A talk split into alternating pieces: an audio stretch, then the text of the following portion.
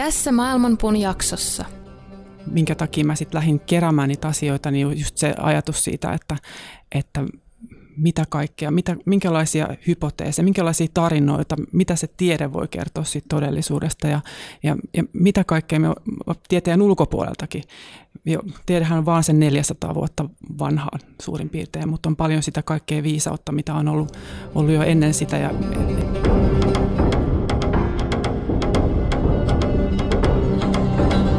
Maailmanpuun juuret ovat ylhäällä ja lehvästö alhaalla. Sen oksat levittäytyvät kaikkialle luonnonvoimien ravitessa niitä. Aistikohteet ovat sen versoja ja sen juuret levittäytyvät sitoen sielut niiden tekojen mukaisesti. Sen todellinen muoto ei ole näkyvissä tässä maailmassa, ei sen loppupää eikä alkupääkään.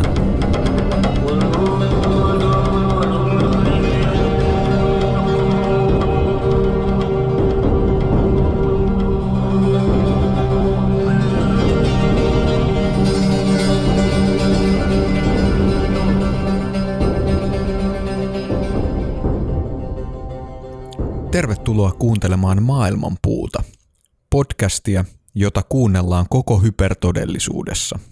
Minä olen tietokirjailija Matti Rautaniemi ja kanssani studiossa on joogaopettaja Miska Käppi. Keitä me olemme ja millaisessa todellisuudessa me elämme? Olemmeko olosuhteiden uhreja vai oman elämämme arkkitehtejä? Ovatko ajatuksemme tulkintoja kokemuksistamme vai väline todellisuuden luomiseen? Maailmanpuun studioon palaa tällä kertaa fyysikko, yrittäjä ja itsenäinen tutkija Johanna Blomqvist, jonka uusi kirja Hypertodellisuus käsittelee elämän suuria kysymyksiä sekä tieteen että henkisyyden näkökulmista. Keskustelemme Johannan kanssa esimerkiksi siitä, Onko meidän mahdollista todella ymmärtää millaisessa todellisuudessa elämme sekä missä määrin ajatuksemme määrittävät sitä millaisessa maailmassa me elämme? Tervetuloa mukaan keskusteluun, joka istuttaa sinut oman elämäsi ajurin penkille.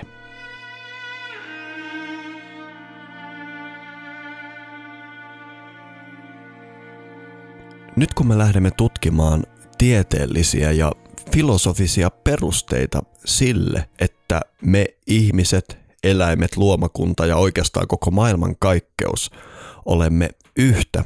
On syytä mainita, että tätä jaksoa sponsoroi poikkeuksellinen kombucha-juomaa tuottava yritys nimeltä The Good Guys. Tämä oli sen verran erikoinen aloitus, että mun on pakko kysyä, että miten kombucha liittyy tähän, että kaikki on yhtä? No tuohon kysymykseen voi vastata ainakin kahdella lailla.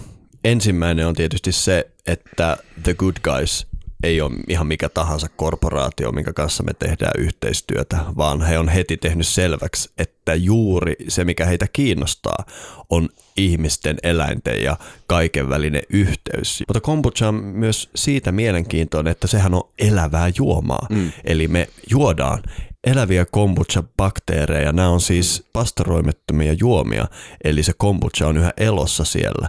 Ja ihminen, hän, ihmistä ei välttämättä kannata ajatella vaan tämmöisenä yhtenä olentona. Mehän olemme oikeastaan yhteiskunta mm. ja nykypäivänä on aivan selvää, että ihmisen hyvinvoinnin yksi peruspilari on oikeastaan se yhteiskunta, joka asuttaa meitä, eli meidän bakteerien monipuolisuus varsinkin suolistossa. Eli tämmöisiä mä tuossa ajattelin. Joo, tämähän käy järkeä oikein hyvin, sillä mä oon itse lukenut suurella mielenkiinnolla näitä tutkimuksia siitä, miten suolistobakteerit vaikuttaa oikeastaan kaikkeen, mitä meissä tapahtuu, mielialaan, ruokahaluun, ruokamieltymyksiin ja moniin tällaisiin asioihin. Ja lisäksi mä oon pitänyt kiinnostavana sitä, että miten suolistobakteerit yhdistää meidät meidän elinympäristöön ihan konkreettisella tavalla.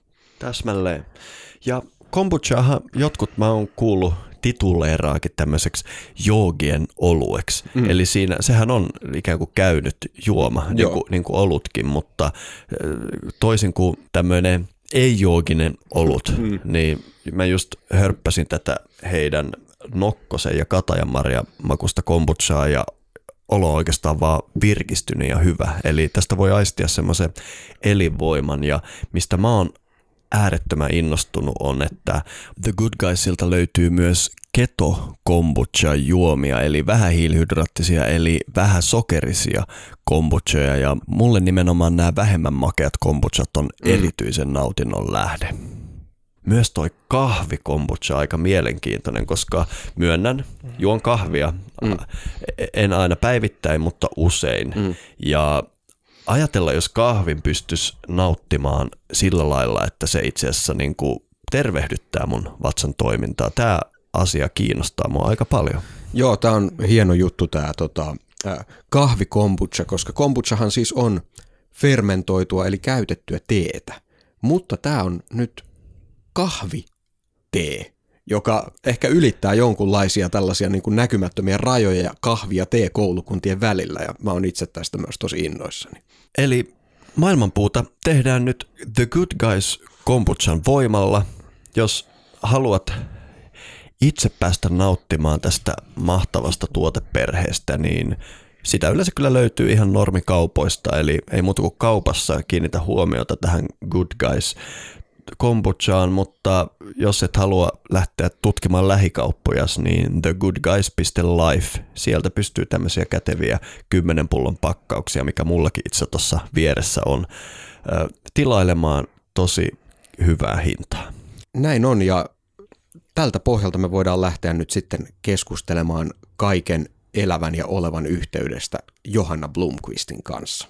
Tervetuloa Maailmanpuun studioon, Johanna. Kiitos paljon. Kiitos, jälleen, kiva olla taas täällä. Jälleen kerran edellisestä kerrasta onkin jo kolmisen vuotta, hmm. ellei jopa vähän kauemmin. Joo. Ja, ja tota, sanotaan se nyt heti alkuun, että päästään pois, että toivottavasti tällä kertaa nauhoituslaitteet ö, tekee meidän kanssa yhteistyötä. Joo, me ollaan nyt tässä kolme-neljä vuotta on tästä meidän edellisjaksosta tullut ja me ollaan kyllä aika säännöllisesti muisteltu sitä sun viime vierailua. Jaksosta olemme tietysti tyytyväisiä, mm. mutta kauhulla olemme muistelleet sitä, miten meidän laitteet alkoi sekoilemaan silloin ja itse asiassa tänäänkin on ollut jo, me ei olla vielä hyvä, kun rek-nappulaa päästiin painamaan, niin täällä nauhoituslaitteet meni ja ilmeisesti sähköpostit ei kulje. Eli, eli tämä Johanna Blomqvist ja Maailmanpuun yhteys selvästi järisyttelee jotain sähköverkkoja tai muuta. Mutta meillä on tässä sun viime vierailun jälkeen vakiintunut tämmöinen tapa lähteä keskusteluun, eli me ei sen enempiä lämmitellä, vaan me mennään suoraan syvään päähän ja me ajateltiin udella sulta tähän alkuun heti, että voidaanko me ymmärtää todellisuuden olemus todella? Onko se mahdollista?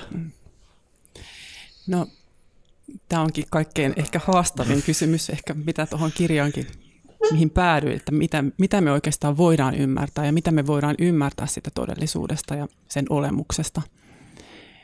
Mä päädyin oikeastaan siihen, että me ainakin voidaan ymmärtää se, mitä me ei voida ymmärtää. Mm-hmm. Eli tota, Tämä on tämmöinen jooginen netti-netti-periaate. Niin, että mitä me ei kyetä ymmärtämään, niin tavallaan mm. jollakin tasolla. Mutta sitten tavallaan kaikki ne rajoitteet, mitä meillä on, niin kuin mitä meidän oma keho, meidän aistit, mieli, minkälaisia rajoitteita ne asettaa, niin me voidaan päästä vain tiettyyn pisteeseen asti ja mm. ehkä sitten pitääkin mm. luovuttaa. Ja, ja mihin, mikä on se, niin kuin mikä, mitä me voidaan luo, mihin asti me voidaan päästä, niin se riippuu meidän havainnoinnista ja kyvystä ymmärtää. Toi kuulostaa mulle siltä, että sä oikeastaan vastasit nyt eh, ikään kuin, että kuinka pitkälle me voidaan rationaalisesti selittää tai ikään kuin logiikan keinoilla mennä, mutta äh, jätätkö sä portin auki sille, että voisi olla jotain, miten mä sanoisin, kokonaisvaltaisempaa olemista tai todellisuuden tuntemista, ei niinkään tämmöisellä rationaalisella tavalla vai jollain muulla tavalla? Joo, nimenomaan. Tai tavallaan niin kuin ajatus, että jos ajattelee niin kuin tieteen näkökulmasta, niin siinähän yritetään ymmärtää sillä rationaalisella mielellä, ja että mitä me voidaan meidän havainnointikeinoilla, erilaisilla mittausmenetelmillä, mihin voi päästä. Hmm. Mutta se, mihin tieteessä vähän niin kuin jätetään sivuun, on se, se, miten se irrationaalinen, se aineeton, mitä me ei voida tavoittaa tieden, tieteen kautta, niin mitä se, mitä se kertoo todellisuudesta tai voiko sitä jotenkin tavoittaa? Se, mikä mulle tässä kysymyksessä on se kiehtovin puoli, on se, että tavallaan tämmöinen arki, arkitapa ajatella tätä asiaa on, on, että todellisuus on se, mitä me havaitaan näin. Mm. Ja se on just sellainen kuin mitä me havaitaan. Mutta tota, tämähän on hyvin kyseenalainen näkemys, tämä, mm. tämä mikä, niin kuin, mihin, mikä on tavallaan sellainen intuitiivinen, luonnollinen tapa ajatella asiaa. Ja säkin tuossa vihjasit, että se, minkälainen väline meillä on tähän havainnointiin, eli tämä meidän ihmis, ihmisväline, ihmissuodatin, ihmiskäyttöliittymä, niin oikeastaan määrittää sitä, niin. millaisena todellisuus näyttäytyy. Mm. Niin, nimenomaan, niin jos ajattelee, mitä, minkälaisia asioita, vaikka kvanttifysiikka, että sieltä tavallaan löytyy semmoinen niin kuin ajatus siitä, että, että se hiukkasmaailma, jota siellä tutkitaan, niin että se ei kerrokaan, että se, mitä, se tieto, mitä me saadaan siitä, niin se ei ole se todellinen, vaan, vaan se on meidän kokemus siitä, mm. mitä, mitä sieltä paljastuukaan. Ja eikö tuo järjen rajat vähän niin kuin ole myös kvanttifysiikan historian kiteytys, mm. että fysiikassa me ollaan päästy hirveän pitkälle näissä meidän ö, malleissa, miten universumi toimii.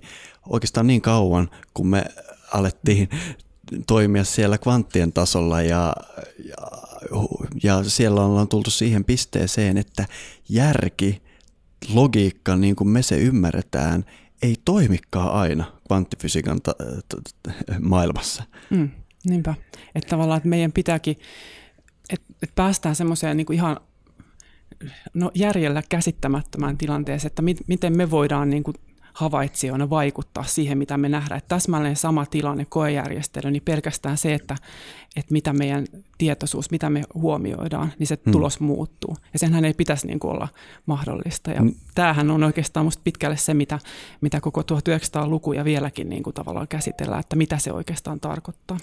Niin tieteessä on perinteisesti luotettu siihen, niin kuin Matti äsken sanoi, että todellisuus on tuolla.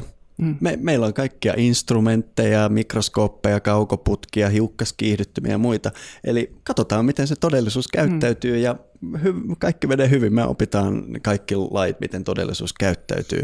Ja mitä sä just sanoit, että todellisuus käyttäytyy niin kuin se tutkija käyttäytyy, mihin se kiinnittää huomionsa ja millainen tutkija kyseessä on. Ehkä me voidaan arvuutella, että vaikuttaako sen tutkijan käsitykset siitä, mikä on mahdollista, siihen, mitä, mitkä siinä tutkimusympäristössä on mahdollista. Eli sä tavallaan to, to, sanomalla noin sanot, että meidän on ihan pakko miettiä uusiksi tämä mm. meidän todellisuuskäsitys ja se, miten me tehdään tiedettä. Mm. Niin. On. Tämä, on, tämä on toinen puoli tästä epäilemättä, just tämä, minkälaisia rati, niin kuin välineitä mittaamiseen meidän aistien lisäksi me kehitetään ja minkälaisia rationaalisia malleja. Mutta sitten mä, mä pidän yllätä toista puolta tästä kysymyksestä, eli sitä, että miten niin kuin ihmisinä, kun me yritetään ymmärtää elämää, minkälaiseen tietoon ja minkälaiseen kokemukseen meidän käsitys elämästä perustuu.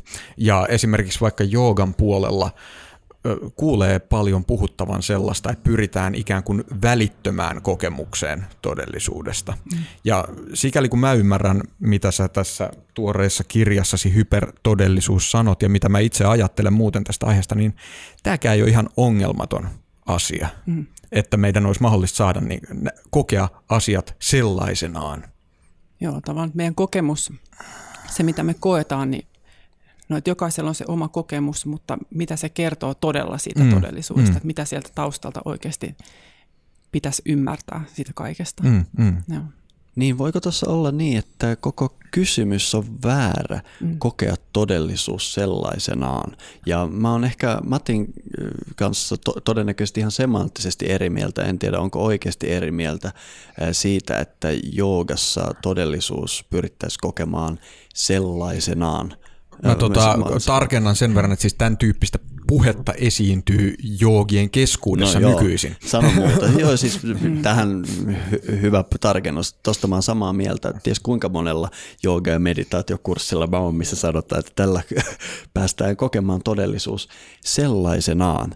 Mutta mulla itselläni ehkä se jos mun pitää ajatella sitä isointa läpilyöntiä joogaperinteen ymmärtämisessä mun itseni kohdalla ja se, mikä mun opetuksessa on se pääpointti ja se, minkä takia mä tykkään keskustella kvanttifyysikoiden kanssa, on se, että joogan se perusoletus on se, että havaitsijan ja havaittavan välillä on aivan perustava yhteys, mitä ei voi katkaista ja mistä koko meidän kulttuuri on tietämätön. Ja, ja kvanttifysiikka on siitä hieno, niin kuin sä sanoit, että mm. tämä havaitsijan ja havaittavan välinen yhteys on vaan siellä tullut vastaan. Me yritetään juosta sitä pakoa ja se hyppää kimppuun ja me yritetään luoda uudestaan meidän tutkimusolosuhteet, että me vaan havaitaan asia sellaisena kuin se on. Mutta aina käy niin, että se havaitsijan ja havait, havaittavan side on vaan niin voimakas ja itse asiassa merkittävin todellisuutta välittävä asia, että, että meidän pitäisi tehdä tälle jotain. Ja sen takia mä pidän joogaa relevanttina nykymaailmalle, koska mitä mieltä sä oot siitä? Koska siis meillä alkaa olla sata vuotta kvanttifysiikkaa mm. ja sitä, että me huomataan tämä havaitsija ja havaittavan yhteys ei me olla muutettu meidän tapaa ajatella todellisuudesta. Mun mielestä sä tuossa kirjassa hyvin sanoit, että me ollaan yhä Newtonin biljardipalloissa, kun me puhutaan maailmasta ja tehdään mm. maailman jotain. Mik, miksi sä luulet, että mm. kvanttifysiikka, vaikka se on sillä paperilla ja tutkimusaineistossa ja muualla, niin miksei se ole tehnyt sitä mm. muutosta ja. meidän maailmankuvaa, mistä kvanttifyysikot, esimerkiksi Fritjof Capra sanoi jo 70-luvulla, että nyt on mm. turning point, meidän pitää muuttaa ajattelutapaa, mutta ei me olla muutettu. Ja. Miksi? No varmaan tässä on monta, monta syytä, että no, tavallaan, no siis nyt oli fysiikka, klassinen fysiikka kuvaa hyvin niin kuin sitä meidän arkielämään ja niitä kokemuksia, mitä me arjessa koetaan ja, ja että et se toimii hyvin niin kuin siinä ympäristössä. Mutta tavallaan sitten se, että miten sitten se modernin fysiikan kehitys, kaikki se kvanttifysiikka ja mitä, mitä kaikkea modernissa fysiikassa on sen jälkeen tapahtunut, niin, niin sitä on paljon vaativampi, ehkä haastavampikin sen ihmismielen tavoittaa, että mitä se todella tarkoittaa. Mm. Ja, ja sitten se, että niin kuin sen ajattelun muutos, niin se ajattelun muutoshan on jo älyttömän vaativa. Et vaikka niin kuin ajattelee, että ei mekään pidä, tai tehtäisi tätä podcastia ilman kaikkia niitä kvanttifysiikan sovelluksia, mm. ja että et, et ne tavallaan ne kaikki se kvanttifysiikka on jo meidän elämässä, mm. mutta se meidän ajattelu on edelleen niin kuin sitä vanhaa, ja, ja, ja se on niin kuin, se on oikeastaan niin kuin se harppaus, mikä nyt tarvittaisiin tehdä. Ja mistä monet fyysikot, että esimerkiksi Wolfgang Pauli puhuu, puhuu yksi kvanttifysiikan kehittäjistä, niin puhuu paljon sitä, että, että me ei niin kuin, että meidän ei olisi koskaan tavallaan pitänyt ehkä tehdä sitä jakoa silloin joskus 1600-luvulla, kun, kun tieteen, tiede enemmän huolehti tai otti, otti huolehti, huolehdittavakseen tämän materiaalisen maailman ja, ja uskonto ja kirkko sitten tämän mielen. Mm. Että tavallaan siitä on kaikki peräisin, että me ollaan edelleen, edelleen vielä siinä jaossa, että on mieli ja keho ja aineellinen mm. ja aineeton. Ja, että tästä se niin pohjaa ja, ja se muutos on tosi iso, mutta se tarvitaan. Mm sä mainitset tuossa kirjassasi ää, liittyen juuri tähän kysymykseen, voidaanko me ymmärtää todellisuuden olemusta, niin tämän Donald mm. Hoffmanin kirjan The Case Against Reality. Mm. Se oli mulle tosi, tosi kiinnostava pointti. Eli mä en ole lukenut valitettavasti tätä Hoffmanin kirjaa, mutta siinä on siis kyse siitä, että ää, to, tavallaan todellisuuden havaitseminen sinänsä ei palvele ihmisen selviämistä mm. ikään kuin, että se on niin kuin evo, tällaisen niin kuin evoluution sivutuotetta, että me havaitaan todellisuus sellaisena kuin se me, me, meitä, meidän selviämistä palvelee. Mm. Ja mä mietin, että voisiko tässä, tässä olla sitten, että tämä kvanttiajattelu ei ole tai, tai kvanttivipu ei ole naksahtanut ihmisten päästä laajemmin, että tälle niin kuin tavalle, miten me nähdään itsemme tavallaan erillisinä, on joku selviytymistä palveleva funktio. Mä, mm. mä en tiedä, käsittääkö Hoffman tällaista tota, väitettä, mutta, mm. mutta mun aivot raksutti tällaiseen suuntaan luettuani tästä mm. aiheesta. Mm. Joo, mun mielestä Hoffman on tehnyt hirveästi tämmöisiä simulaatioita siitä, että miten käy eri lajeille, jos ne havaitsee todellisuuden semmoisena mm. kuin ne on ja miten käy, jos ei. Ja se on ihan niin kuin kylmää faktaa, että jos todellisuus havaitaan semmoisena kuin se on, niin se mm. simulaatio menee välittömästi sukupuuttaa. Katoa, että tämmöinen olento ei voi toimia maailmassa. Mm. Eli mun mielestä toi Matin pointti on siinä mielessä tosi hyvä.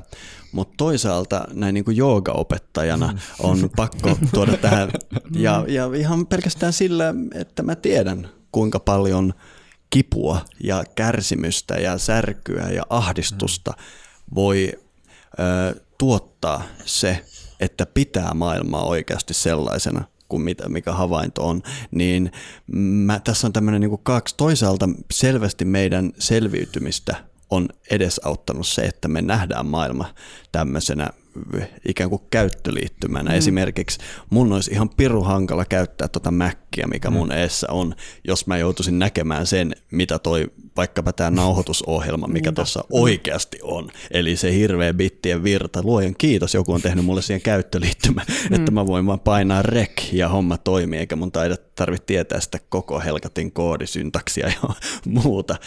Eli tämä käy järkeen. Mä sanoisin vaan sen, että se olisi mulle iso tragedia, jos mä oikeasti luulisin, että kun mä painan tota rek-nappulan kaltaista juttua tuossa näytöllä, että oikeasti se rek-nappulan painaminen saa sen nauhoituksen päälle ynnä muuta. Eli se on vain käyttöliittymä. Eli mä sanoisin, että Mattihan on tosi niin kuin viisas siinä, että ei me voida elää ilman käyttöliittymää. Ja joogit on siinä tosi viisaita, että ne sanoo, että jos sä uskot, että se käyttöliittymä on todellisuus, niin sun elämästä tulee ihan hirveetä. Mm. Mitä mieltä sä oot itse sen kanssa? Niin. No tämä on mun mielestä just se niin kuin lähestyminen, tavallaan se käyttöliittymä, että me, mekin ollaan, meidän aivotkin on käyttöliittymä, mitä me mm. tarvitaan tässä elämässä. Ja, mm. ja just nämä kaikki, se erillisyys on ehkä just se avain mm-hmm. jotenkin tuossa, että, että me tarvitaan, meillä pitää olla se kokemus ehkä täällä siitä erillisyydestä mm. ja, ja että jotta me voitaisiin just elää mm. tätä elämää näin, että me ei kaikkea sitä joka, joka tasolla nähtäisi ja koettaisiin. Mm-hmm. Mm. Joo. Tämä on semmoinen pointti tavallaan, mikä aukeaa, avaa mun mielestä monenlaisia kiehtovia kysymyksiä. Yksi, yksi mitä mä mietin sit koskien just tätä, tätä aihetta on tavallaan ajatus luonnollisuudesta. Että mitä tämä tarkoittaa sen kannalta. Mikä oikeastaan on luonto niin kuin tältä näkökulmalta? Ja, ja mitä tarkoittaa luonnollisuus tältä kannalta? Niin, että tavallaan mikä on aitoa tai vai ne, mitä? Niin, niin, niin, siis jos, koska tavalla, se, ehkä semmoinen yksi ö, julkilausumaton ajattelutapa on se, että on olemassa sellainen puhdas luonnon todellisuus. Tämä, mm. Tavallaan tämä, tämä on se niin kuin, ö, materiaalisen maailmankuvan semmoinen yksi lausumaton perusajatus. Mm. Että meillä on se niin kuin, luonto on kaiken perusta ja kaikki tämä muu on sieltä kasvanut esiin. Mm. Jopa nämä tota, Redin kauppakeskukset ja kaikki muut. ja tota, mm. tota, tota, ää, mutta jollain lailla mulle tuntuu siltä, että koko tämä ajatus siitä, että todelli, todellisuus sinänsä on jo, jotain aivan muuta, mm. niin jo, jopa luonto on tavallaan yksi, se, se mitä me ajatellaan luontona on ikään kuin yksi käyttöliittymän tällainen mm. muoto Joo. joo. siis, siis näin niin kuin joogin perspektiivistä mulle toi on just näin, tai oikeastaan, koska jos me nyt ihan vakavasti otetaan se hypoteesi, mm. että on yksi mieli, missä me ollaan tämmöisiä ikään kuin sä otit kirjassa mukavasti mm. esiin tämän Bernardo Castropin esittelemän tavaa puhua tästä, että että ikään kuin universumilla on dissosiatiivinen identiteettihäiriö, eli se, että, että on olemassa yksi tietoisuus, josta tämmöisiä, mitä hän kutsuu altereiksi, mm. on tullut, jotka, joilla on vain käyttöliittymä, joka näyttää, Miskan käyttöliittymä näyttää tämän Miska-universumin ja Matin, mm. Matin ja Johanna Johanna ja mm. näin me täällä ollaan, mutta täysin autuan tietämättömiä siitä, että kaikkien meidän silmien takaa katsoo se sama mieli, mille mm. sitten eri perinteet on antanut vaikka mitä nimityksiä ja, ja me ollaan tässä vähän niin kuin eikö heti tule semmoinen dissosiatiivinen identiteettihäiriö-olo, kun miettii, että tässä yksi henkilö puhuu ja kolmesta eri perspektiivistä. Mutta tässähän luonto mun nähdäkseni on se, mitä me tässä meidän käyttöliittymän sisällä kutsutaan siksi osaksi itseämme, mihin me identifioida itseämme. Eli tämä käyttöliittymä näkee, näyttää mulle vaan koko itseni, ja mä en pidä teitä esimerkiksi itseäni tässä käyttöliittymässä. En tota Redin kauppakeskustakaan pidä itsenäni tässä käyttöliittymässä, enkä paljon juttuja. Mm. Eli luonto on se osa tätä käyttöliittymää, mitä mä en pidä itsenäni, vaikka mm. se on minä. Mitä mieltä te tästä? Joo. Joo, tämä se Kastrupin malli, niin se selittää niin kuin hyvin sitä, että minkä takia me koetaan se erillisyys, että, mm. et, tai hypoteesi. Mm. Että hän kuvaa sillä sitä, että, että minkä takia vaikka on taustalla se koko yhteinen tietoisuus, niin minkä takia me kuitenkin koetaan se meidän oma, oma erillisyys ja oma tietoisuus. Mm. Ja, ja mistä oikeastaan muusta me voidaan olla varmoja kuin siitä meidän omasta mm-hmm. tietoisuudesta. Että jokaiselta meillä, tai mä oon varma siitä, että mulla on mun oma tietoisuus, mutta, mutta mistään muusta mä voi olla sen varmempi. Sä annoit, ja, sä niin, sano vaan, joo. Sä annoit tuossa sun kirjassa mahtavia esimerkkejä, koska mä, mä, mä oon monta kertaa maailmanpuolessa ottanut tämän dissosiaatiojutun mm. esiin, mutta musta tuntuu, että aina vähän niin kuin sivulauseessa, joo. että siihen ei olla ikinä sukellettu sen syvemmälle, mutta sun kirjassa mun mielestä oli mm aivan huikeita esimerkkitapauksia siitä, mitä se dissosiatiivinen identiteettihäiriö voi, millaisia ilmiöitä se voi tuottaa. Ja miksi tämä on niin kiinnostavaa on mun mielestä se, että meillä on tieteellistä tutkimusta tästä häiriöstä. Mm. Ja se tarkoittaa sitä, että me siis tiedetään, että se on täysin mahdollista, että yksi tietoisuus jakautuu useammaksi. Eli jos se tapahtuu tämmöisen yhden ihmisen sisällä, miksei se tapahtuisi koko universumin mittakaavassa niin. universumille. Niin. Ja me olemme niitä tapauksia. Eli voisitko sä kertoa näitä Joo. ihan ihmiselle tapahtuvia dissosiatiivisia kokemuksia, että mi, koska niiden äärimmäisyys mä luulen, että yllättää monet. Joo. Tämä musta sitten oli kiinnostavia tutkimuksia. Oli niin kuin erityisen kiinnostavia on mielestäni tällaiset tapaukset, että mä kerron esimerkiksi mun kirjassa semmoista yhdestä saksalaisesta naisesta, joka hän oli sy, niin kuin sokea, Joo. mutta sitten ähm, hänellä, tai hänellä oli sitten identiteet, dissosiatiivinen identiteettihäiriö ja osa näistä altereista tai näistä alipersoonista niin oli näkeviä ja osa, osa tosiaan ihan sokeita. Mm. Ja tästä vielä he teki, niin kuin tutkittiin niin kuin magneettikuvantamisella ja katsottiin minkälainen, miten, minkälaiset aivoissa, miten, miten tämä näkyy siellä. Mm. Ja siellä oli selkeästi, niin kuin, että silloin kun vaihtui tämä alipersona. Mm. Ja siellä näkyy selkeä muutos siitä, että miten, niin kuin, aivan niin kuin olisi katsonut toisen henkilön niin kuin aivokäyrää, että siellä mm. näkyy aivan selkeästi se, se muutos. Ja, ja niin kuin, tässä sitten heidän tapauksessa tosiaan niin kuin, he onnistu sitten tavallaan siinä pitkän terapian kautta niin kuin sit saamaan niin kuin pidempään jatkuvaksi sen, että niin kuin tämä, kun osa näistä henkilöistä tai alipersonista oli tosiaan näkeviä, niin että pystyi mm. saamaan sen pysyvämmäksi sen semmoisen tilan, että se, se alipersona kykeni näkemään, tai tästä tuli se vallitseva persona sitten lopulta.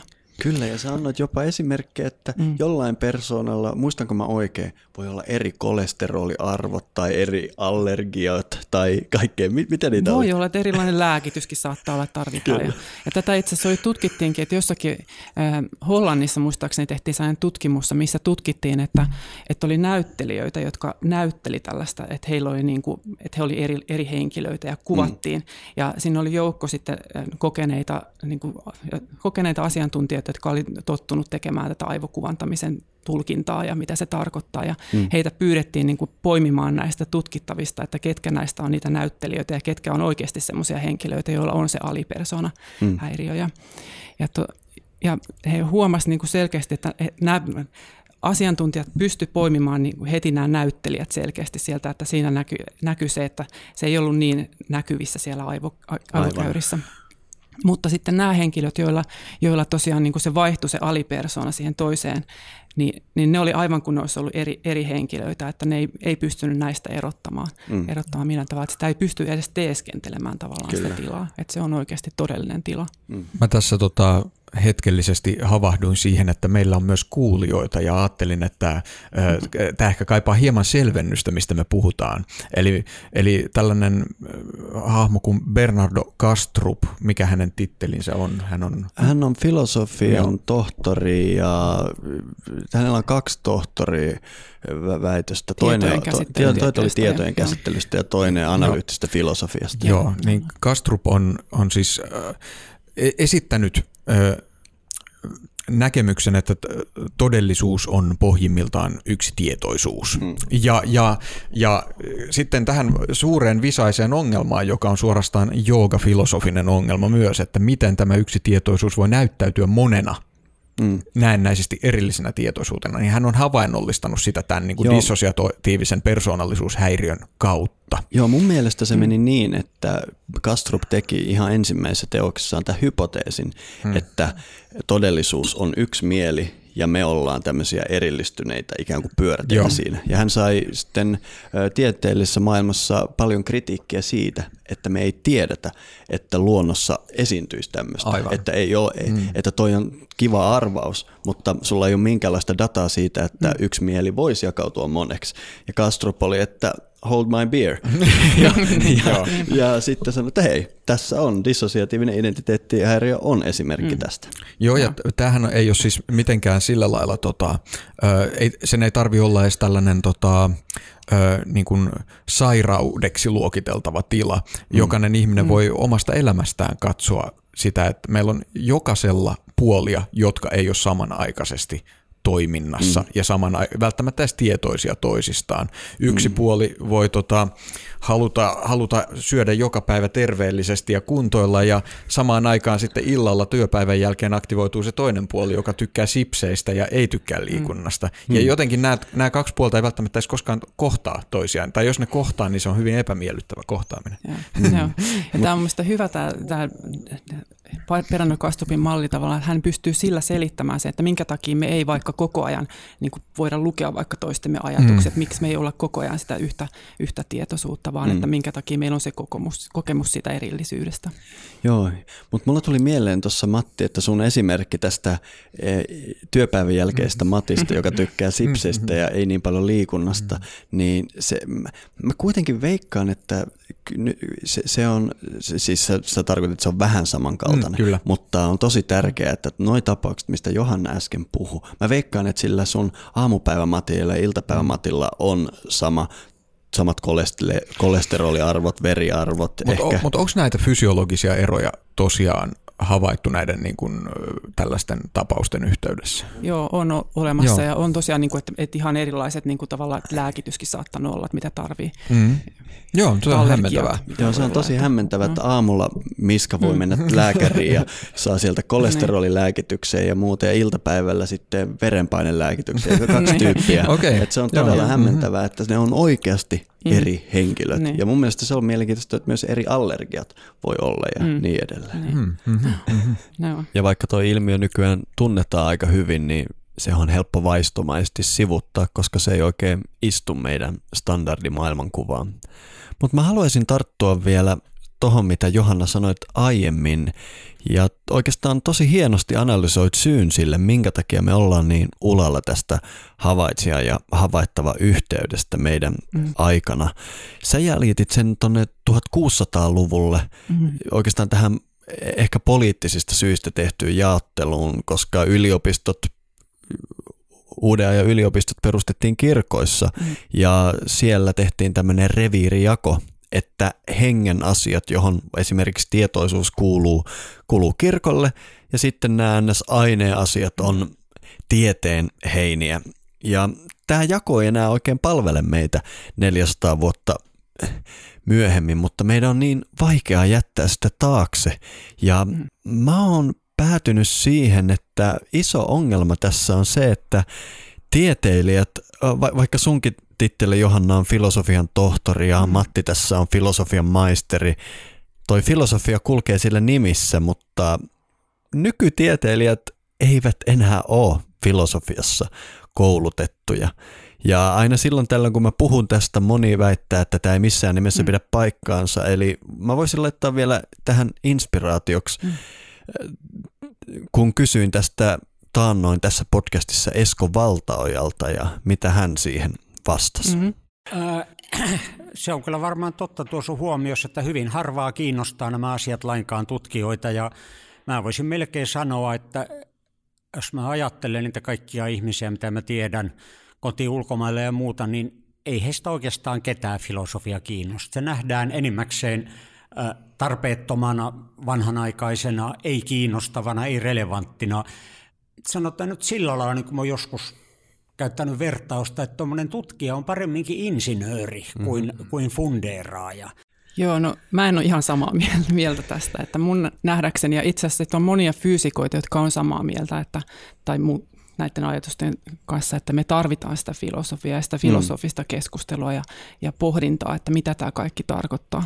Mm. Et itse asiassa Einsteinkin sanoi vielä niin kuin 1950-luvulla ennen kuolemaansa, että niin kauan kuin tieteessä niin kuin, asiat elää ja se ajattelu, niin kuin, kaikki se, mitä, mitä vaikka moderni fysiikka silloin 1900-luvun alussa sai niin kuin tavallaan mihin pääty. Et niin kauan kuin se on semmoisessa elämisvaiheessa ja, ja että ei ihan täysin tiedetä, mitä, mitä kaikkea se tarkoittaa, niin, niin meidän pitää niin kuin pohtia sitä, mitä kaikki ne, mitä jokainen tutkija, minkälaisia tuloksia hän saa ja mitä se tarkoittaa. Mm. Et, et se ei niin kuin, mä itse, no silloin kun fysiikkaa luin yliopistolla, niin siellä oli itse asiassa yksi ainoa kurssi silloin fysiikan laitoksella, tieteen filosofian kurssi, mitä, mille mä, mikä on varmaan ehkä ollut sellainen merkittävin kurssi mulle itselle sitten jatkon kannalta, että mihin mä oon aina jotenkin palannut ja mm. että sitä piti silloin semmoinen emeritusprofessori K.V. Laurikainen. Mm.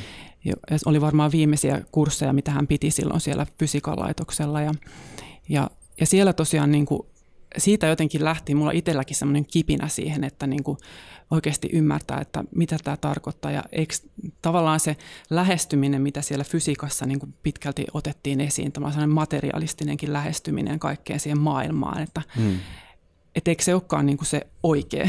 Mm. Että tavallaan, että pitäisikö jotenkin lähestyä ja tarkastellakin eri näkökulmasta ja, ja että miten ne tavallaan suhteutuu toisiinsa ne näkökulmat, että, että mitä, mitä tämä kaikki oikeasti todella tarkoittaa. Mm. Mun mielestä mm. tuossa tota, pätkässä, jonka Miska soitti, niin valtaoja vastaa tavallaan siihen tähän kysymykseen myös itse, kun hän sanoi, että, että, että tutkija on ikään kuin insinööri. Mm. Ja, ja tämä on semmoinen kehityskulku, joka ainakin varmaan sieltä – 50- tai 60-luvulta viimeistään on käynyt, että niin kuin luonnontieteet ja insinööritaito on lähestynyt toisiaan, että se tiede lähinnä on sellaista, mikä palvelee Niinpä, tiede, tämä, niin kuin teknologiaa ja rakentamista ja kaikkea tällaista.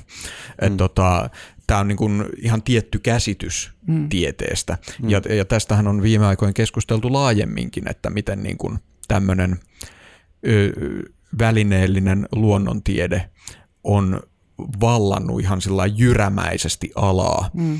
ö, maailman selityksenä ja vastauksien tarjoajana. Nyt on alettu uudelleen peräänkuuluttaa filosofiaa monilla elämän alueilla. Mm, joo. Mutta tavallaan tämä, no se, puhutaankin tästä suu kiinni ja laskementaliteetista, mm, mikä, mikä vallitsee, että se on niinku ihan tunnettu taustalla. Ky- kyllä, ja mun mielestä tämä nyt, nyt näkyvä filosofian uusi nousu on tosi tervetullut asia, koska esimerkiksi kun mä oon katsonut monenlaisia keskusteluja öö, mediassa eri, eri maissa ja paljon puhutaan siitä, miten hirvittävän tärkeää olisi se, että yhä useammat ihmiset opiskelisivat tie, niin kuin siis näitä niin sanottuja STEM-aloja. Mm. Öö, totta kai tarvitaan ihmisiä, jotka osaa, osaa rakentaa tämmöisiä tota, korkeita taloja ja tehdä tietokoneita ja nauhoitusvälineitä, mutta mun nähdäkseni tarvitaan myös niitä, jotka pohtii siitä, että miksi näitä ylipäätään mitään pitäisi tehdä mm. ja mitä niillä sitten pitäisi tehdä, kun niitä on rakennettu. Eli mm. niin kun, mä niin kun itse pidän tätä filosofista puolta erittäin tärkeänä ja sen poissaoloa ihan uskomattoman vaarallisena jopa. Mm. Joo, eikö se periaatteessa, mä luulen, että kun me joskus katsotaan taaksepäin 1900-lukua, niin mä luulen, että se tullaan näkemään vuosisatana, jolloin tiede unohti filosofian. Mm. Ja totta kai se käy järkeen, että osa tutkijoista oikeasti on vaan siellä empirismin maailmassa ja yrittää löytää niitä lainalaisuuksia todellisuudesta, mutta joidenkin on pakko selittää sitä. Niinpä. Ja koska tätä selitystä ei, ei, on tavallaan leimannut se, että sen on tehnyt ihmiset, mm. jotka ei ole filosofeja. Me ollaan tavallaan menetetty jopa tatsi mun mielestä tieteen maailmassa siihen, että mitä on filosofia. Esimerkiksi on aivan tavallista, että vaikkapa neurotieteilijä tulee ja sanoo, että aivot synnyttää tietoisuuden. Tämä on tieteellinen fakta. Mm. Katso näitä kaikkia korrelaatteja ja muita. Mut, ja hän ei edes tiedä tehneensä filosofisen väitteen, mm. jossa on pohja oletuksena, että maailma on materiaa ja materiasta voi jotenkin tapahtua emergenssi ja syntyy tietoisuus. Eli, mm. eli tämmöinen tutkija ei tiedä olevansa filosofia ja mä oon miettinyt, että filosofi, joka ei tiedä olevansa filosofi, on mm. melko vaarallinen ilmiö. Mm. Ja nimen, tämähän ei niinku oikeastaan rajoitu edes tai niinku vaan sinne tutkimukseen, vaan mm. sehän koskettaa oikeastaan kaikkia mm. meitä. Että kaikki mm. se, mitä me nähdään, niin sitä me nähdään, mitä me ollaan valmiita näkemään, mm-hmm. että minkälaiseen niinku maailmaa me kasvetaan ja minkälainen se, se todellisuuskäsitys ja maailmankuva, mikä me otetaan niin, mm. tai, tai poimitaan jotenkin siitä mukana, niin että et se ei niinku, sitä pitäisi no, ravistella ja vähän tarkastella tarkemmin ja hakea sitä totuutta sieltä taustalta. Joo, sä tuossa kirjassa sanoit pari otteeseen, että maailmankuva on vähän niin kuin linssit. Mm. Haluaisitko sä laajentaa sitä, mitä sä sillä tarkoitat? Niin, me voidaan tavallaan tarkastella, niin kuin, että on, jos me voidaan ajatella, että on, on olemassa se todellisuus, se kaikki, mikä, mikä on siellä kaiken taustalla, mutta me voidaan tavallaan niin kuin, tarkastella sitä vähän eri näkökulmista. Mekin voidaan tässä pöydässä vähän katsoa eri näkökulmista tuota vesikannua tuossa ja mm. me nähdään se vähän eri näkökulmista. No sen varmaan näyttää kyllä aika samalta nyt tässä, mutta, mutta jos se olisi niin kuin, vähän eri näkökulmasta niin eri näkö, erilainen, niin se näyttäytyy niin kuin erilaiselta ja me mm. voitaisiin jopa kiistellä siitä, että, että ei se on tämän mallinen, ja, ja, mutta että niin kuin se todellisuus voi olla ihan jotain, jotain, jotain muuta. Mm. Pitää niin kuin, no, vähän vaihtaa ehkä niitä silmälaseja vähän ja mm. tarkastella vähän eri näkökulmasta. Mutta toi silmälasien vaihtaminen ei ole niin yksinkertaista. Mehän nyt Jooga-podcastissa ollaan ja mä itse joogaopettajana tiedän, kuinka valtavan vaikea juttu se silmälasien vaihtaminen on. Joogaperinnettä mun mielestä voi pitää oikeastaan niin kuin monituhatvuotisena yrityksenä ratkaista se, että kuinka tämmöiset eheät silmälasit oikeasti saa ihmisen silmille ja se on hyvin, hyvin haastava juttu, niin haastava, että monet nykyjoogaopettajat mieluummin jättää tuon puolen kokonaan pois, mikä on sinänsä iso menetys, koska se on mun mielestä se joogan ydin.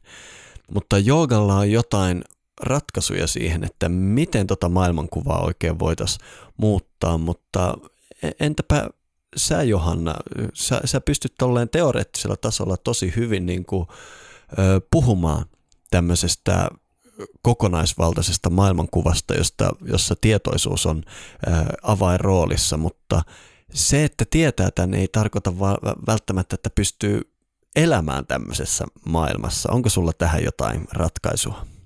No tämä kirja, mulle itselle tämä lähti, tämä on ehkä ollut koko mun elämän ehkä taustalla semmoinen ajatus, että ja niin kuin haluan ymmärtää todellisuutta. Ja se oli varmaan niin kuin se syykin, minkä takia mä alun perin itse lähdin lukemaan fysiikkaa. Mm. Että niin kuin haluan ymmärtää todellisuutta ja voisi ajatella, että sieltä fysiikasta löytyy niitä vastauksia kanssa siihen. Mm. Mut, ja niin kuin se, että mä, minkä takia mä sitten lähdin keräämään niitä asioita, niin just se ajatus siitä, että, että mitä kaikkea, mitä, minkälaisia hypoteeseja, minkälaisia tarinoita, mitä se tiede voi kertoa siitä todellisuudesta ja, ja, ja mitä kaikkea me tieteen ulkopuoleltakin. Jo, tiedehän on vaan sen 400 vuotta vanhaa suurin mm. piirtein, mutta on paljon sitä kaikkea viisautta, mitä on ollut, ollut jo ennen sitä ja et mitä, mitä se kaikki voisi kertoa, mikä, mikä voisi ravistella sitä tai jopa räjäyttää sen oman maailmankuvan. Kuulostaa paremmalta. niin, niin, että tavallaan päätyisi semmoiseen että tavallaan voisi ajatella, että mikä, mikä voisi olla tärkeämpää tässä elämässä kuin se, että niin kuin selvittää, että, että mikä on se tarkoitus, vaikka minkä takia mä oon itse täällä ja, mm. ja miten näkee sen maailman ja, ja mihin tavallaan pystyy pääsemään tällä rajallisella keholla ja, ja minkälaiseen niin kuin tulkintaan siitä todellisuudesta. Mm. Et ehkä sitten palaa vielä uudelleen tarkastelemaan jostakin toisesta näkökulmasta ja toisenlaisten linssien läpi, mutta, mutta et joo, mä jo vähän kadotin sen kysymyksen.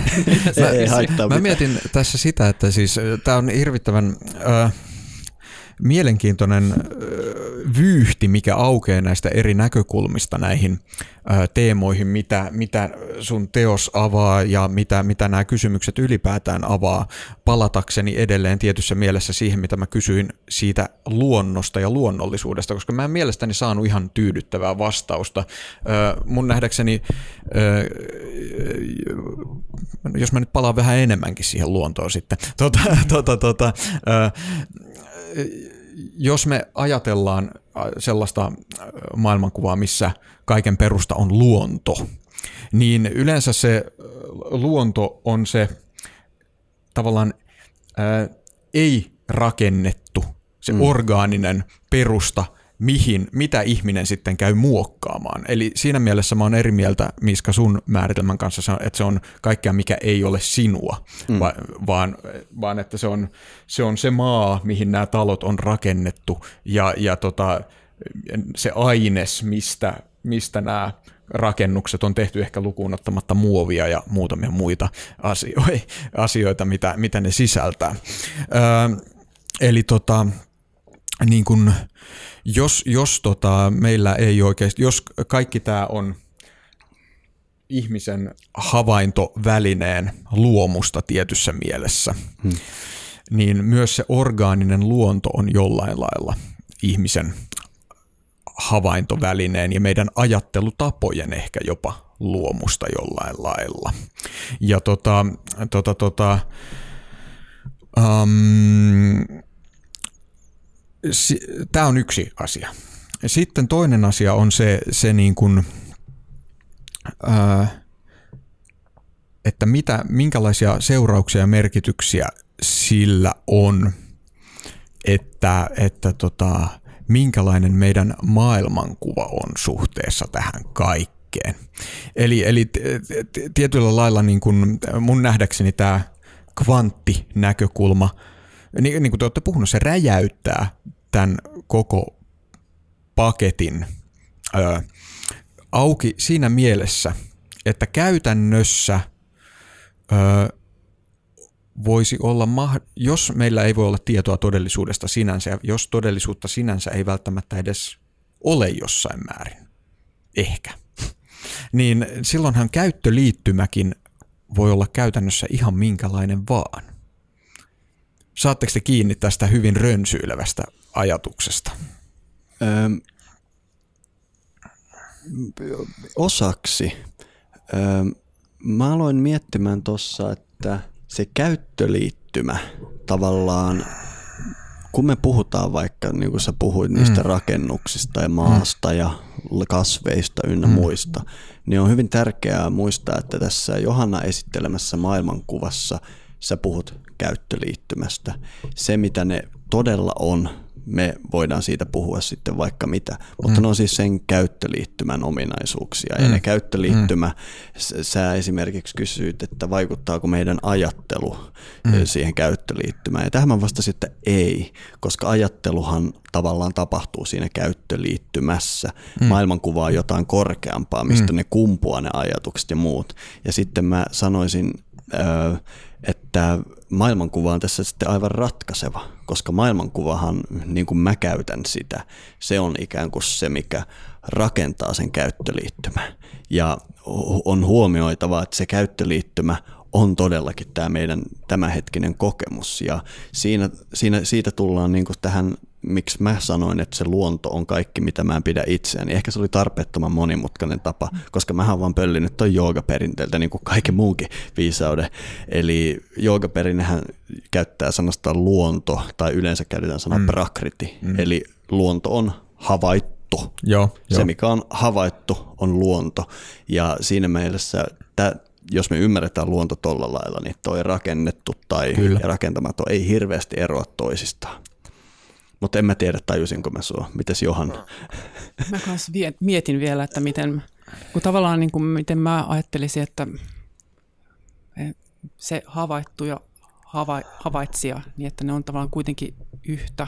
Mm. Ja, ja miten sen, sen rajan tekeminen tavallaan sitten sen luonnon ja, ja sen, joka havaitsee sitä luontoa välillä, niin tavallaan sen muodostaminen, että, että miten se vastakkainasettelu, että, että se vastakkainasettelukin kuitenkin lopulta palautuu siihen samaan taustaan, siihen samaan ykseyteen ja mm-hmm mä vähän hahmottelen vielä. Mä ehkä mietin tätä sillä lailla aika konkreettisella tavalla, mm. että e- esimerkiksi, että jos me havaitaan vaikka, että luonnossa eläimet ja kasvit toimii tietyllä lailla, ja. niin voidaanko me tehdä minkäänlaisia päätelmiä tästä, vai onko nämä käytännössä myös meidän oman tarkastelutavan luomuksia?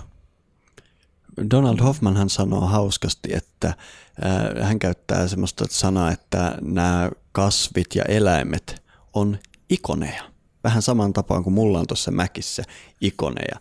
Mä tiedän, että jos mä haluan kuunnella musiikkia, niin mä klikkaan tuota Spotify-ikonia. Ja se, mitä se ikoni siinä on, okei mä saan sieltä musiikkia ja kaikkea, niin on tosi vaikea sanoa. Että siis kyllähän me tiedetään, että todellisuudessa se on taas hirveä pätkä koodia ja muuta, mutta se on niin abstrakti juttu mulle, että mä en edes halua tietää sitä. Ja mä luulen, että sama pätee vaikka siihen talitinttiin siellä metsässä, että se on talitintti-ikoni mun käyttöliittymässä, who the hell knows, mikä se on. Ehkä ne on niin kuin, talitintis are not what they seem, vähän niin kuin Twin Peaksissa pöllöt. Eli, eli, eli me tavallaan ei voida ottaa kantaa muuta kuin mä sanoisin siten, että tässä mielessä, mikä on todellisuus, on tapahtuma ja evoluutiivinen prosessi on päättänyt näyttää se minulle talitintti-ikonina. Mm-hmm. Mm. Eiks niin? niin. Joo. Kyllä, mutta tää, mä, mun täytyy sanoa siis, että mulle niin kun, niin kun, mä oon sellainen ihminen, että mä tarkastelen maailmaa konkreettisten materiaalisten ilmentymien kautta. Ja mulla on sen takia, niin kun mä yritän aina näitä kvanttifysiikka-juttuja, niin kun mulle tulee sellainen olo, että mun aivot pysähtyy siinä, kun näitä käydään purkamaan. Mä en T- näe mitään yhteyttä mihinkään todellisuuteen näillä asioilla. Tämä on just se, että tavallaan tämä meidän todellisuuskäsitys, me kaikki mm. ollaan lapsesta asti koulutettu eh, siihen, että meidän todellisuusstandardit tulee sieltä materialismista. Ja tämä on oikeastaan just se linssikeskustelu, mitä just mm. käytiin, että mä painin tämän kanssa työssäni jatkuvasti aina, kun tiettyyn maailmankuvaan sidottu mieli joutuisi käyttämään ikään kuin semmoista logiikkaa ja syy- ja seuraussuhteita, mitä sitten idealismin piirissä pitäisi käyttää, niin se on piilallista. Se sattuu, se ahdistaa ja, mm-hmm. ja, ja, ja se, se, se on siis täysin mahdotonta. Eli meidän on pakko muistaa, että materialismin piirissä vaikkapa tämmöinen looginen ö, syy- ja seuraussuhde, että materia ta, materiassa on tosi monimutkainen tapahtuma ja siitä syntyy tietoisuus, on järkeenkäypä.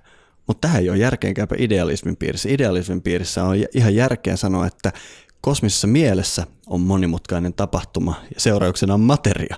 Eli me, me joudutaan tiettyjä loogisia nuolia laittamaan väärinpäin ja jotkut ei ollenkaan toimi. Ja se on ahdistavaa ja, ja niin kuin sä sanoit, mm. se tuntuu, että tämä on täysin irti todellisuudesta. Mm. Niin, tai mulle, ehkä, ehkä se niin kuin irti todellisuudesta on vähän huonosti ilmasto. Enemmän mulle tulee sellainen olo, että tässä nyt niin kuin vaan yksinkertaisesti käännetään asia toisin päin monessa tapauksessa. Mm. Ja sitten niin kuin, mm, se, mihin mä aina pyrin, on, että ok, minkälaisia käytännöllisiä seurauksia tällä näkökulmalla on, että jollain lailla voisi ymmärtää sitä mm. kautta sitä. Mm. Joo. No mitähän käytännöllisiä seuraamuksia tällä on? Mä, mä tiedän, voidaanko me nyt mennä siihen simulaatiohypoteesiin. Joo, mennään ihmeessä. Se mun mielestä niin kuin mulle, että voi niin kuin tavallaan, siinä yhdistyy ehkä monia semmoisia puolia, mistä on jotenkin helppo ehkä, että mitä tämä voisi tä- tarkoittaa, että miten tämä voisi oikeastaan niin kuin tulla sieltä mm-hmm. taustalta. Ja tota, tässä mä nyt oikeastaan mä tarkoitan, useinhan kun simulaatiohypoteesista puhutaan, niin hmm. tarkoittaa tällaista materialistista simulaatiota. Että, että Eli jossain olla... on tietokone, joka raksuttaa ja niin. me ollaan sen sisällä vähän niin kuin Matrix-leffassa. Niin, Matrix on hyvä esimerkki hmm. tästä, että mitä se voisi olla ehkä. Hmm. Mutta tässä mä oikeastaan mä tarkoitan ehkä semmoista, että ajatuksena, että, että on se tietoisuus siellä taustalla, se kaiken kattava hmm hmm. mitä, mitä ei voi tavoittaa oikeastaan ja, ja, ja mitä voi kutsua ehkä eri nimillä riippuen siitä hmm. omasta kulttuurista tai taustasta, että mitä se oikeastaan voi olla, joka siellä kaiken sen taustalla hmm. on. Hmm. Ja että tämän, tämä tietoisuus olisikin sen simulaation tavallaan taustalla ja luonut sen kaiken. Ja sieltä niin semmoisia että se voisi selittää niin kuin monia semmoisia, tavallaan se tietoisuussimulaatio voisi olla tavallaan semmoinen selitys tavallaan todellisuuden selitysmalli. Mm. Ja ei oikeastaan edes tarvitse ottaa kantaa siihen, että onko se sen tietoisuuden luoma vai materialismin luoma. Mm. Mutta sieltä voi löytyä semmoisia yhdistäviä tekijöitä, jotka selittäisivät mm. tätä meidän todellisuutta. Että, että vähän saman tyyli, että jos ottaa niinku semmoisia analogia vaikka pelimaailmasta, että, että vaikka Minecraft, että, mm. on jo, että meidän, meidän todellisuus, meidän maailma, universumi on syntynyt alkuräjähdyksessä. Ja vähän niin kuin saman tyylin kuin voisi ajatella, että että Minecraft-peli, se on syntynyt, että alussa ei ollut mitään, on vaan se, se tavallaan... Joskus se ensimmäisen kerran käynnistettiin. Niin, niin. että on joku, joku, joka on tehnyt sen pelin ja on, on tavallaan ne puitteet sille, mistä mm. se lähtee liikkeelle.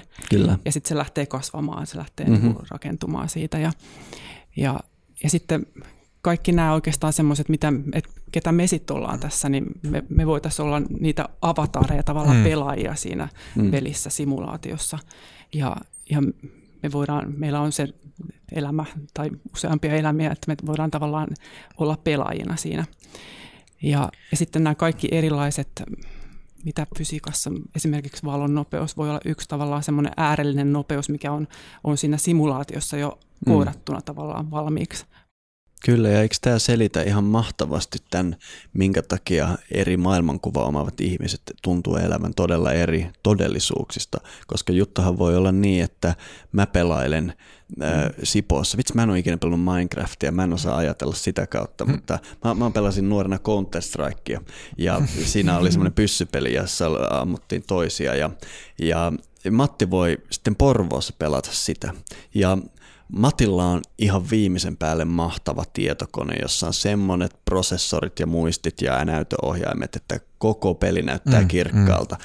Ja mä pelaan sitä sitten vanhalla 2002 vuoden myllylläni mm. ja hirveän nykiminen ja kaikki näyttää harmaalta ja mä valitan Matille, että vitsi, koko elämä on harmaata. Ja, mm. ja sitten mä näen Matin siellä – pelissä, me moikataan toisiamme tai ammuskellaan toisiamme ja mm. silleen, ja me koetaan kumpi, sekä Matti että minä, me kumpikin ajatellaan, että mehän asutetaan samaa todellisuutta, mm-hmm. mutta juttu on siinä, että me ei asutetakaan samaa fyysistä todellisuutta, vaan se mun tietokone renderöi yhden fyysisen todellisuuden ja Matin kone renderöi paljon kivemmän todellisuuden siellä huipputietokoneella ja me ei jaettukaan fyysistä todellisuutta, vaan me jaettiin tässä tapauksessa se ohjelmakoodit internetin yli. Mutta mm. eikö se olisi tässä sun mallissa, että me ei jaeta fyysisiä todellisuuksia, vaan me jaetaan tietoisuus tai se mieli, jonka sisällä niin. tämä tapahtuu. Ja siksi, vaikka sulla on varmaan ihan erilainen todellisuus kuin mulla, niin me kuitenkin tässä pöydän ääressä vähän niin kuin löydetään yhtymäkohtia sen verran, että me jopa luullaan, että me asutetaan samaa todellisuutta. Niin, no. mm. Toi on tosi hyvä ja, ja mielenkiintoinen analogia ainakin toi simulaatio. Ja tähän ei ole vaan tämmöinen niin kuin joogapodcastin höyrypäiden idea, vaan sä tuossa kirjassa otit esille, että ihan maailman huippufysiikan laitoksilla – on hmm. vähän leikitelty tällä idealla. Voisiko se kertoa siitä lisää? Hmm. Joo, että on, on useita tutkijoita, jotka on ottanut tätä samaa. Niin kuin, että tietenkin monella tutkijalla saattaa olla taustalla se materialistinen lähestyminen siihen, hmm. mutta sitten taas se, että niin kuin, jos ajattelisi, että tämä olisi materialistinen simulaatio, niin tavallaan se hyppäys siitä, että miten, miten se on syntynyt, miten on päädytty siihen, että miten ne, ne ketkä onkaan sit tehnyt tämän simulaation, niin, niin se on ihan äärettömän iso, että et, et, et tavallaan se on niin, niin iso hyppäys, että sitä on vaikea niin kuin ymmärtää edes. Mm. Et, mä en, et jotenkin se ei ole niin kuin käsitettävissä, että miten, miten voisi olla, olla näin. mutta se, että niin kuin, että mitä se oikeastaan tarkoittaa, tai että just nämä tutkimukset, mitä on, tai ehdotukset, hypoteesit siitä, että niin kuin se mm. voisi olla se tietoisuus ja, ja mitä se, minkälaisia niin kuin asioita se tarkoittaisi, että miten, miten me voitaisiin yhdistää just tavallaan se kvanttifysiikkakin mm. tähän, että mitä, mm. mitä ne kaikki kvanttifysiikan ilmiöt, että minkä takia vaikka on semmoisia niin mittoja kuin vaikka Planckin pituus, joka kertoo mm. sen, että mikä se on pienin mahdollinen mitta. Mm. Se voisi olla tavallaan siinä simulaatiossa tämmöinen pikselikoko, mikä Just siinä näin. simulaatiossa mm-hmm. on. Ja eikö noi Carlo Rovellin mallit vähän muistuta tätä meidän äsken puhumaan pelimallia? Mm. Ja, ja, ja mä nyt en niin kuin, ole samalla tasolla tämän tutkimissa kuin sä, mutta mm. se on niin kuin, ensimmäinen kvanttifysiikan tulkinta, joka on laskenut mun stressitasoa eikä nostanut. Eli se on yhtäkkiä niin kuin, käy järkeä. Eli mukava kuulla, että sä oot samaa mieltä. mm. Mutta yksi juttu, tässä simulaatio, tässä sun simulaatiohypoteesissa mietityttää mua. Ja kun mä nyt just kymmenen sekuntia ennen kuin tulit tänne, niin sain kuunneltua sen kirjan loppuun ja siinä lopussa sä puhuit tässä tästä simulaatiomallista paljon. Tämähän on periaatteessa ihan sivuseikka, koska mun mielestä se teorian selitysvoima ainoa, mikä ratkaisee. Ja mun mielestä tällä sun mallilla on aivan uskomaton selitysvoima. Mutta mua kismittää se, pelkästään se simulaatiosana, koska äh, simulaatiohan tarkoittaa, kun me tehdään simulaatio jostain, me jäljitellään silloin todellisuutta. Mutta mun mielestä voisi olla, se on vähän niin kuin, tuntuu väärin ajatella, että tämä meidän todellisuus jäljittelisi todellisuutta, koska se on todellisuus. Ja tavallaan sen takia mä sanoin, että miksei me vaan kutsuta sitä mieleksi eikä simulaatioksi. Ja tämähän nyt on vaan semantiikka, ehkä sillä ei mm. ole mitään väliä, mutta mun mielestä se olisi ehkä johdonmukaisempaa. Ja sitten on hauskaa, että miksi me kutsutaan sitä, kun mieli jäljittelee todellisuutta? Eikö yksi nimi sille esimerkiksi ole uni? Tai mm. sitten meillä on kaikkea hallusinaatio, ehkä voisi olla se, mutta tätä tuo se mun mielestä kivasti pois sieltä ehkä vähän niin kuin sieltä teknologisesta, materiaalisesta maailmasta ja silleen tälleen jooga-opettajana. Se on myös tosi hmm. simppeli mm. tapa, koska Upanishadit jo 3000 vuotta sitten puhu siitä, että todellisuus on unen kaltainen. Ja mm. mitä mieltä saat tästä, jos me puhuttaisikin tuommoisilla sanoilla? No se on kyllä totta, että tavallaan ne sanathan on se, mm. mitkä muodostaa sen kuvankin siitä. Ja ne mm. sanat voi olla, että jotka vähän sekoittaa koko, mm. kokonaisuutta. Että et, et voisi olla hyvä niin kuin joku muunlainen tapa selittää sitä, että mikä, tai mikä se on se sana, millä sitä kutsuu. Että se simulaatio ei ehkä ole, ole paras, mutta se toisaalta niin kuin, sitä on helppo yhdistää tavallaan siihen, että jos ajattelee hakea niitä analogioita vaikka sieltä pelimaailmasta ja minkä takia mm. meitä vaikka kiinnostaa se mm. niin kuin pelaaminen, että, mm. että sekin voi olla tavallaan joku viite siitä, että, että kaikki tämä toistaa itseään siinäkin mielessä. Niin, mä luulen, että toi simulaatiomalli, just toi Miska, kiitos toi sun peli-esimerkki, vaikka me ei kumpikaan taida olla kovin innokkaita pelaajia, mm. niin, niin se havainnollisti jollain lailla mulle tätä. Joo. Ja mä luulen, että sen vahvuus suhteessa tuohon unimetaforaan, jota me ei ollenkaan koskaan maailmanpuussa mainittu. Paitsi joka jaksossa. niin, niin, tota, tota, sen ehkä etu on siihen nähden on se, että tämmöinen pelimaailmassa helpommin tavoitetaan ehkä tämmöinen, että jollain lailla jaetaan sitä samaa mm. tilaa, vaikka se ei ole sama. Joo. Unissa se on harvinaisempaa. Niinpä, sä oot epäilemättä oikeassa tosta.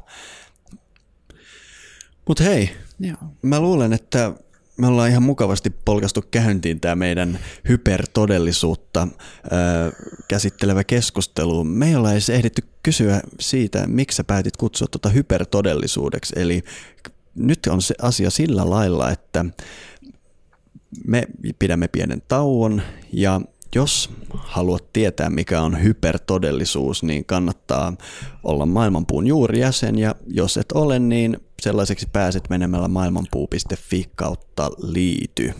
Tota, tähän maksuttoman osion loppuun mä Johanna pyytäisin, että lukisit tästä sun kirjasta tällaisen yhden kohdan.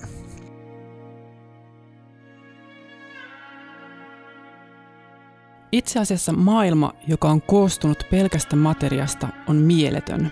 Sanaleikin molemmissa merkityksissä. Tällainen maailma ei ole edellisen esimerkin tapaan luonnollinen kokemukseen perustuva oletus siitä, mitä jo tiedetään. silloin oletetaankin jotain täysin erilaista. Rinnakkainen universumi, joka on perustavalla tavalla riippumaton omasta universumistamme ja erilainen kuin omamme. Se on jotakin, mitä emme voi edes ajatella, sillä mielikuvat ovat mielen tuotoksia ja kokemuksellisia, eivätkä siis materiaalisen maailmaan kuuluvia. Tämä ajatus on huomattavasti isompi ajattelun muutos kuin olettaa, että maailma on olemassa talomme ulkopuolellakin ja että voimme puhua laajennetusta universaalista mielestä.